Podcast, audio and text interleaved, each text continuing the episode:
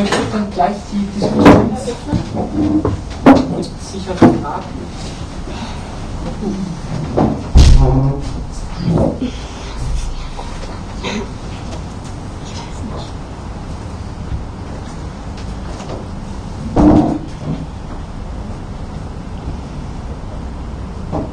Keine Frage?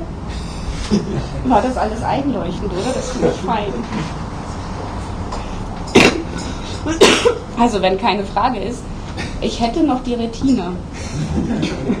Aber vielleicht ist auch spät. Also erstmal herzlichen Dank für den Vortrag.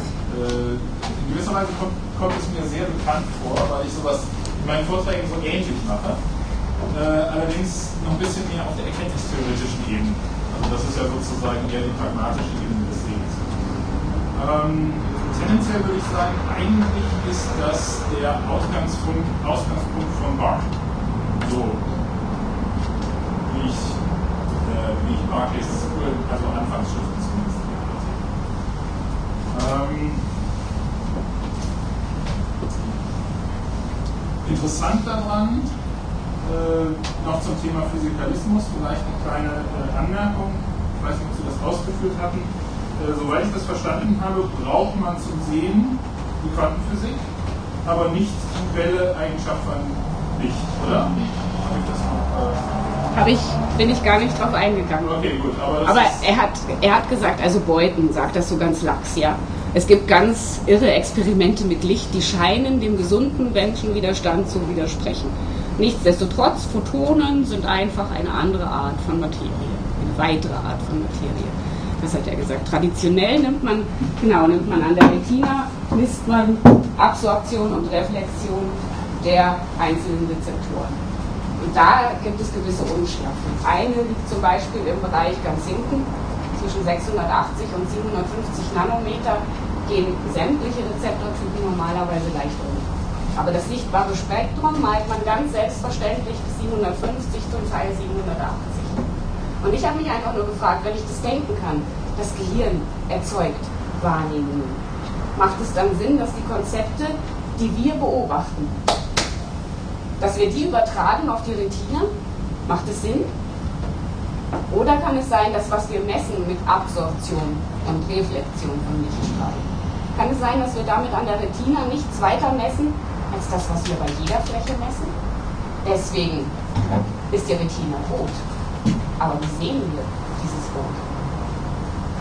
Und das ist ein Punkt, also ich hätte ein Bild von der Retina da, die machen mich generell immer schwindelig, weil alles, was man an Klassen findet, eben nicht so hübsch verteilt ist. Diese Retina funktioniert einfach nicht wie ein Scanner. Und wenn man Bilder sieht von dieser Retina, wie die aufgenommen ist und entsprechend der Absorptionsfrequenzen eingefärbt ist, dann es tut mir leid. Denke ich mir, um Gottes Willen, was ist da draußen, wie soll damit sehen? Aber dazu brauchte ich ein Bild der Relation. Ich kann das sonst nicht denken. Was heißt das? Das Gehirn erzeugt Wahrnehmung. Wie können wir uns das vorstellen? Und ich muss mich entschuldigen, das betrifft natürlich alle Sinne. Ob das Hören ist, klingen Moleküle, sind Farben draußen, diskutieren Bein und Hilbert und zwar intensiv. Natürlich sind sie draußen, was anderes kann ja heute nicht mehr sein. Aber sie stolpern über diese Frage der Nachbilder. Es geht nicht. Dann muss ich sagen, das war ein falsches Urteil und deswegen können Sie es immer nur selber ausprobieren. Da gibt es eine interessante Seite mit optischen Illusionen von Michael Bach. Ich habe es kurz eingeblendet gehabt, die müsste man aber auch sehen können. Und dann einfach die Frage, die sich jeder selbst beantworten muss, was ist Sehen? Das ist einfach gigantisch. Und für den Physikalisten, der kann nur sagen, gut, da draußen steht die Welt und die wird von uns verarbeitet. Ja, was mache ich dann mit der Illusion? Und da hat auch Dennett ein ganz interessantes Beispiel drin, Kalafi, was er von hinten bis vorne durchexerziert. Ja? Was man aber dann doch eigentlich recht einfach erklären. Und das Problem ist, in den Neurowissenschaften, wir hatten es heute Morgen auch schon ein bisschen beim Herrn Tretter, denke ich, die können sich nicht hinstellen und sagen, ja, ich habe jetzt hier diese und diese Vorgänge so und so weit erfasst. Das Gehirn tut ja was. Wir merken das alle. Wenn Sie heute Abend Ihr Bier trinken, werden Sie es wieder spüren. Ja? Gibt einen Dopaminschub und sorgt für das gute Gefühl. Es tut ja was. Aber keiner kann sich auf so einer Neurotagung hinstellen und kann sagen, ja, ich habe bis hierhin ein Modell gebaut und dann kommt der Geist. Ich meine, vielleicht schlafen. Und es herrscht aber auch das Bedürfnis, so habe ich es zumindest erlebt, bei Einzelnen das richtig zu machen. in Anführungsstrichen, also keine Bedeutung reinzuschieben. Manche haben mir auch äh, vorgeworfen, ich habe jetzt einen ganz großen Homunculus gebaut. Ja, wie geht's ohne? Können wir das Gehirn ohne seinen Benutzer denken? Nochmal intensiv danach gefragt zum Thema Illusion. Brauchen wir überhaupt den Begriff der Illusion? Oder ist es nicht eine Frage des Interpretationsraums? Es ist halt der Punkt der Illusion, ist ja nur, dass ich weiß, da draußen ist was und ich sehe was anderes. Was weiß ich denn, was da ist? Ja, ich habe es gezeigt. Also, Nur deswegen, weil ich es so interpretiere, als wäre das, was ich sehe, auch da draußen. Ja, genau. Ja, aber für den Physikalisten ist es draußen. Und der kommt ja an was anderes nicht ran. Deswegen meine ich das. Der stürzt in seine Beobachtung und den essentiellen Punkt, den er vergisst, das ist die Tatsache, dass er beobachtet. Und deswegen würde ich Stephen Hawking sagen, ja am Ende, da kam ja noch was. Es tut mir leid, ja. Gott ist ein schwieriger Begriff, vielleicht verstehen wir den nicht immer unbedingt.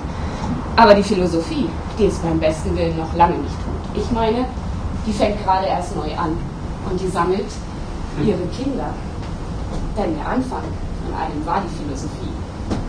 Die sammelt sie ein. Können wir versuchen, ein sinnvolles Bild zu generieren. Wenn wir eine Vorstellung der Relation haben, und das betrifft auch viele Phänomene in der Physik, wenn ich physikalische Papers lese, also zum Teil, was dann so ein Spektrum durchbringt, dann denke ich mir immer, Mann, das klingt aber esoterisch. Was heißt die Beobachtung? Da wird jede Partikelkollision zu einer Beobachtung. Mir, das klingt aber seltsam. Und dann soll es den Teilchen, Entschuldigung, dann soll es den Teilchen etwas ausmachen, ob wir den Weg verfolgen können oder nicht. Es tut mir leid, da kriege ich einfach Bauchschmerzen. Sowas darf man normalerweise nicht sagen, weil wenn man Physik sagt, wird man verwiesen auf Relativitätstheorie, auf Quantenphysik und darauf, dass man sowieso viel zu dumm ist. Vielleicht. Aber vielleicht müssen wir auch einfach mutig werden und uns einfach einmischen. Denn viele sogenannte empirische Fakten sind da keine empirischen Fakten. Man braucht sich nur die einzelnen Studien genauer anschauen und es hat keiner mehr Zeit, das alles zu lesen. Ja? Abstract, Einleitung, Schluss. Die einzigen, die genau lesen, die das eigentlich immer genauso machen das waren Philosophen. Und deswegen denke ich, die müssen sich viel stärker und viel aggressiver einmischen und nachfragen. Erklär mir das, was bedeutet das? Was ist denn dein Konzept von Beobachtung? Ich verstehe es einfach nicht. Und ich habe den Eindruck, je genauer man sich die Mühe macht, diese einzelnen Dinge zu betrachten, desto mehr fallen sie einem zwischen den Fingern. Es bleibt nämlich nicht mal die Empirie. Ich brauche noch nicht mal eine komplizierte philosophische Reflexion über den Beobachter, sondern ich muss einfach nur feststellen, ja, tut mir leid, ihr müsst 15 Papers pro Jahr produzieren. Wie wollt ihr das machen ohne Produktionsmaschinen, die es inzwischen ja auch im Internet gibt? Gell? Also Schlagwörter eingeben und Paper reproduzieren. Das wäre so ein wesentlicher Kritikpunkt. Äh, ich hätte eine Frage, wie man jetzt, äh, ich ja sehr sympathisch finde in der Position, wenn man das jetzt verankern wollte an verschiedenen Paradigmen der Diskussion der Philosophie des Geistes, sagen wir, würde das Stichwort sagen Qualia oder What is like to be nach Thomas Nagel. Uh, in dieser ganzen Diskussion, also gerade von Elliot und Eckhart und so weiter, uh, fällt es ja ein bisschen weg. Ich persönlich glaube schon, dass dieser, der, der Bezug auf diese Qualia-Beispiele ja, schon zumindest noch diese solide Irritation ausmachen für, für Physikalisten, ja, die dann zwar sagen, okay, das ist ja völliger Blödsinn, das kenne ich auch die Literaturstellen, aber das Problem ist mit den, mit den äh, reduktionistischen Neuroptimonen da in den Diskurs reinzukommen. Das ist das, was ich äh, propagiere äh, und versuche durch Überzeugung und Argumente äh, hier zumindest diese, diese, diesen Absolutheitsanspruch ein bisschen wegzuräumen. Genau. Komplementaritätsmöglichkeiten von verschiedenen Perspektiven, was wir auch äh, propagieren. Also, kurze Frage, Qualia, Sympathie ja, nein, oder ist das auch für... Ja, also ich fand die Qualia-Debatte auch wieder sehr mühsam. Ja? Aber Qualia-phänomenale Zustände ist für mich dieser Bereich, der schon speziell ist. Deswegen streicht ihn Dennett ja schlicht und einfach. Er ignoriert ihn. Für ihn ist eine optische Illusion eben ein falsches Urteil. Wir haben es nicht gesehen. Ich bin mal auf eine Tagung gefahren mit, mit ganz alten Papers zur Apparent Motion, Wertheimer, 1912. Das ist eigentlich sehr spannend. Die, Wissenschaftler haben später untersucht, als das Fernsehen entdeckt wurde, ja. Und da war ich bei einem großen Wahrnehmungsmenschen, Patrick Kavanagh, Entschuldigung, jetzt nenne ich sogar noch Namen, so ganz aufgeregt, können wir diese alten Phänomene, weil ich denke gerade an diesen Täuschungen, wo zwei Objekte da draußen und ich muss es nicht als Dinge an sich sehen, das ist der Vorteil, in der Wahrnehmung zu einem verschmelzen. Gerade da denke ich, kann ich spannende Dinge lernen, auch über das Gehirn und auch von dem Gehirn, vorausgesetzt, ich kann es denken. Ja. Fahre ich zum Patrick Kavanagh und sage, ach, ich habe die ganzen alten Papers von Wertheimer und ganz toll. Und der Kavanagh sagt einen Satz zu mir, die sehen mich, die sehen mich. Ich war da ein bisschen auf dem Schlauch gestanden. Ich bin dann einfach ganz enttäuscht weggegangen und habe andere Menschen getroffen, sehr spannende Menschen, die meistens über ihren Bereich schon hinausgesehen haben. Und ähm, mir ist ein Argument nicht eingefallen. Ich hätte ihn einfach fragen sollen, werter Patrick, was machst du eigentlich genau, wenn du fernsiehst? 90 Prozent der Zeit ist jeder einzelne Pixel von unserem geliebten Fernsehbildschirm schwarz. Präsentiert wird eine statische Abfolge von Bildern. Aber was ich sehe, wenn ich Fernsehen schaue, sind Leute zum Beispiel, die durch die Gegend laufen, auf eine ähnliche Weise wie im Park. Was würde also Patrick sagen, wenn ich ihn jetzt frage, was machst du beim Fernsehen schauen? Würde er kommen mit einer Wahrnehmungslatenz? Wie sehen wir das Verhältnis? Und das, denke ich, ist das Wichtige. Mit Qualia hat der Dennett, er hat sich, ich meine, die Frage ist immer, vertreten die Physikalisten ihre Meinung auch im Privatleben? Und deswegen denke ich, wenn man sie erwischen will, dann muss man sie wahrscheinlich dabei erwischen, dass sie eigentlich davon reden. So, was der Dennett gerne möchte oder was in vielen seinen Büchern zumindest ausscheint, ist, ich bin ultra genial. Ich habe die neue tolle Theorie des Bewusstseins. Es gibt keine unsterbliche Seele. Es gibt nur einen Zugang zur Unsterblichkeit, sagt er, ich glaube, keins auf meins. Und das ist berühmt zu werden. Und es ist noch nicht klar, wer den Nobelpreis für die beste Sicht Ich würde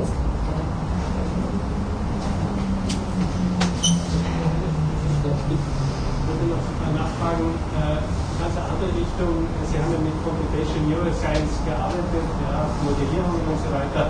Was versprechen Sie sich von diesen computational Ansätzen äh, in, in, in, dieser Fragestellung? Also mathematische Systeme, dieser Ich, ich finde die Modelle spannend. Also ich habe mit biophysikalischen Beschreibungen von Neuronen gearbeitet, ja. Ich finde das wirklich spannend. Aber man muss wissen, wo die Grenze ist. Ganz besonders beliebt ist im Moment unter den Computational Neuroscientisten Decision Making. Ja. Da springt mir immer alles ins Genick. Da gibt es Lip-Neuronen und die fällen Entscheidungen. Dann denke ich mir, hey super. Und ich habe mit meinem Chef wirklich also lange gestritten, ich kann es gar nicht anders sagen, weil das Setup ist auch wirklich von diesen Experimenten. Meistens sind leider arme Affen dran und ich persönlich weiß nicht, ob wir von denen wirklich viel lernen können. Wir können mit denen nicht sprechen. Wir verstehen sie einfach nicht. Ja? Aber da geht es darum, dass die verschiedenen Stimuli unterscheiden müssen. Also, weiß ich, da ist ein Balken so rum und da ist ein Balken so rum. Und das nennen sie dann eine Entscheidung treffen. Dann denke ich mir, was ich untersuchen kann mit meinen Modellen, mit dem Gehirn, ist die Fähigkeit, Stimuli zu unterscheiden. Ich kann die Unterscheidungsfähigkeit von dem, was ich da draußen so erwarte, was ist, die kann ich untersuchen. Aber eine Entscheidung, eine Entscheidung ist was anderes. Möglicherweise. Dann kann ich sagen, wir haben die absolute Weltsicht. Ich denke mir nur, wir müssen versuchen, in Relationen zu denken. Wenn wir weggehen von der Zirbeldrüse, also vielleicht lag er gar nicht mal so schlecht, ja. Meinte Wilder Penfield zum Beispiel. Und das fand ich wirklich bemerkenswert. Wilder Penfield eben, der hat in seinem Buch geschrieben, es gibt da einen Higher Order Brain Mechanismus. Und der interagiert mit einer Komponente namens Aufmerksamkeit. Und Aufmerksamkeit finde ich unglaublich spannend, weil die man, man kriegt sie nicht ins Gehirn. Und ich kriege sie nicht in die Modelle, ohne Semantik reinzupacken. Und dann frage ich mich, was ist Aufmerksamkeit? Ja, das ist. Jetzt habe ich den Faden verloren. Wo wäre ich vorher? Also eigentlich ist die Zeit gut, aber wenn Sie noch, wenn Sie noch weiter diskutieren, ja vielleicht noch ganz die letzte Frage und danach in der Pause kommen. Kurze Nachfrage zu dem Baum da. Ist das nun der Baum der Erkenntnis oder ist das der Newtonsche Baum, wo der Apfel dann so runterkommt? Ich würde sagen, das sind beide. Mich hat dieser Baum einfach fasziniert. Ich kann es ja gar nicht sagen. Okay, dann, wenn es der Newtonsche ist, dann würde ich sagen, haben, ist da noch ein erkenntnistheoretischer blinder Fleck eingebaut. Ich habe nämlich die Fragestellung mit dem Baum und Apfel mit Newton mal mit äh, dem finnischen Professor diskutiert, der die finnischen Resultate für die PISA-Studie verbrochen hat. Äh, und äh, der hat gesagt, äh, da fehlt ja was Wesentliches. Das gibt es doch eigentlich nicht so, das Beispiel. Und ich sage, doch, in Deutschland, in Österreich wohl auch, gibt es das, dass der Apfel vom Baum fällt. Und er sagte, ja, aber wo ist der Mond? Ich sage, welcher Mond? Und er sagt, ja, ohne den Mond kann man das doch überhaupt nicht verstehen. Da weiß man doch gar nicht, worum es geht. Ja, weil nur wenn man versteht, dass der Mond nicht vom Himmel fällt und der Apfel fällt aber, kann man doch sehen, wie Newton auf seine Fragestellung gekommen ist. Und ich sage, wow, da fehlt uns ja tatsächlich was. Da haben wir einen erkenntnistheoretischen blinden Fleck offensichtlich, beim, da wo der Mond sein müsste. Nächstes Mal mal ich einen Mond dazu. Genau. Ja, danke für die tolle Diskussion und den tollen Vortrag und viel Spaß noch bei den Abendvorträgen.